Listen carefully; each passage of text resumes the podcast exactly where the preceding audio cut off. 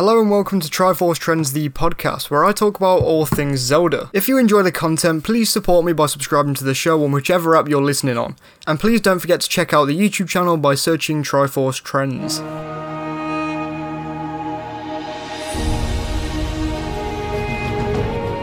Hello everybody and welcome back to the channel. Happy New Year and after another short hiatus, I'm back with renewed energy and along with today's video topic, I'm also here to tell you in no uncertain terms that one way or another, unless I'm on holiday, I will be doing a video every single week again this year. I liked near the end of last year, and with the new year just gone, this is my first resolution. So, with that said, I think it's time that we start discussing the topic of this video caves in Breath of the Wild 2.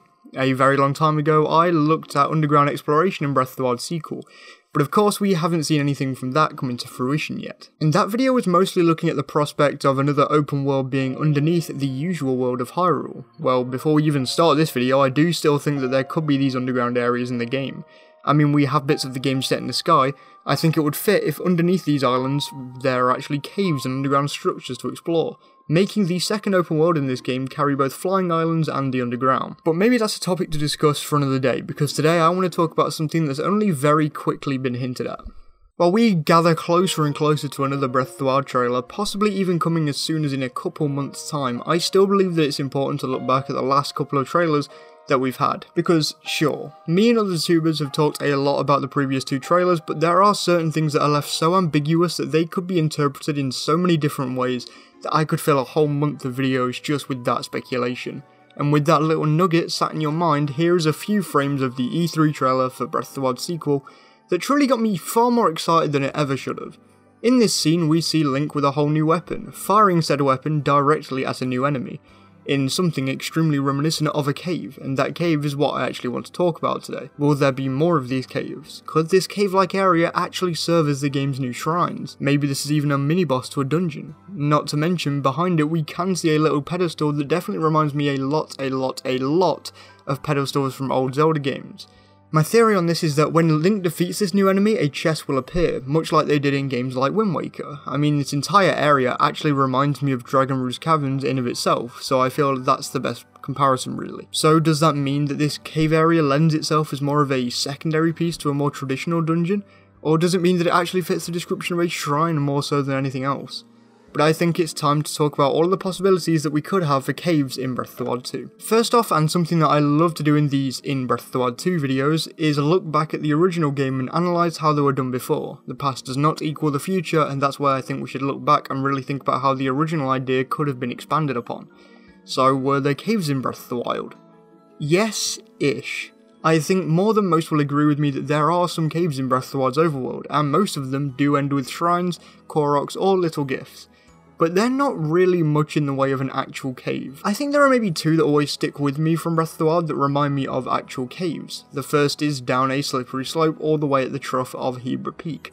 It's a stunning locale. Run a giant snowball down the bottom of the mountain, correctly calculate the trajectory and you can make your way in, and inside you have three things. A giant open space only illuminated by the light around you, a shrine as comes standard with most areas that you open up, and finally, but definitely not least, the Hebra Great Skeleton, a colossal monster that seems to have been a huge leviathan that died out years ago.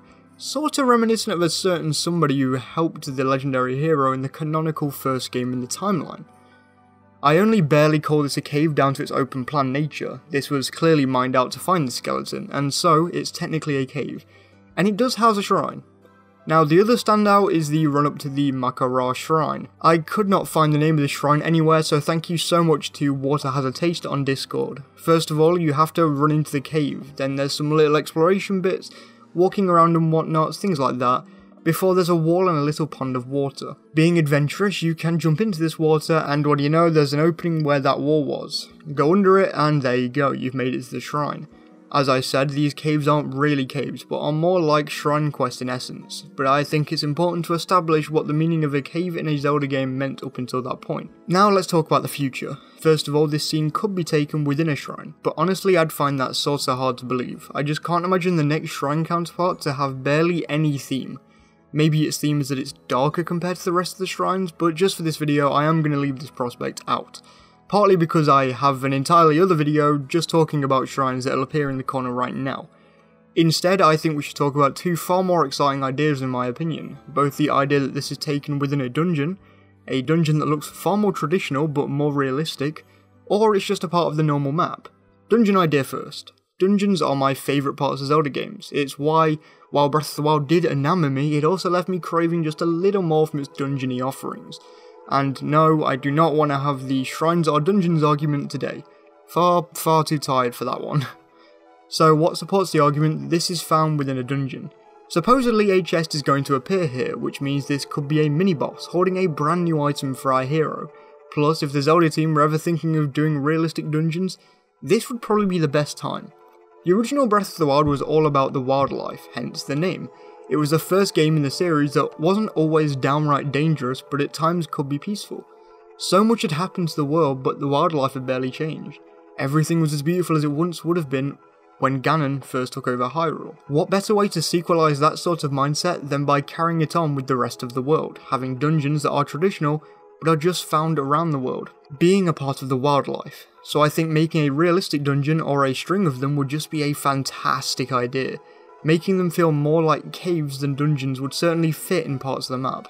Not to mention I haven't talked about this much, but in the original trailer it seems that the original Link that we know is definitely unchanged from the last game is actually showcasing this part of the trailer, which could mean that this dungeon would fit inside of the original overworld.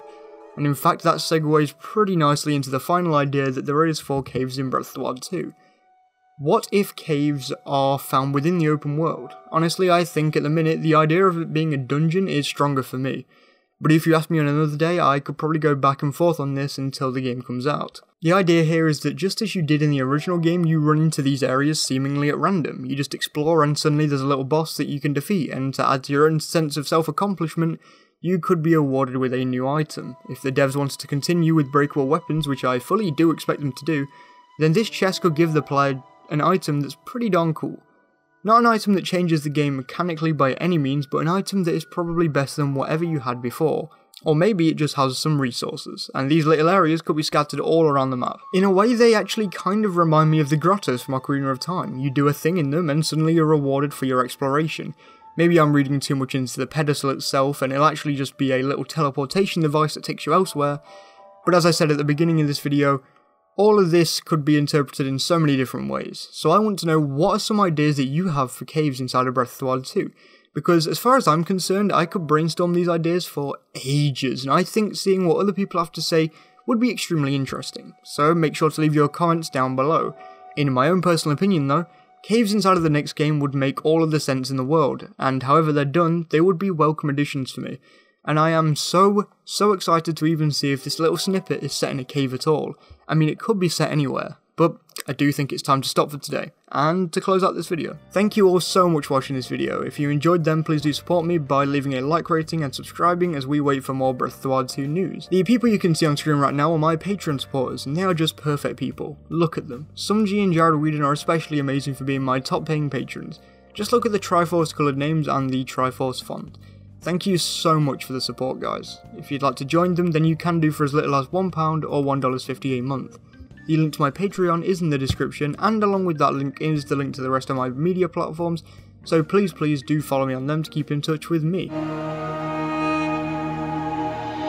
Now, thank you for listening to that episode. If you enjoyed it, please hit the subscribe button on your podcast app to make sure you never miss an episode.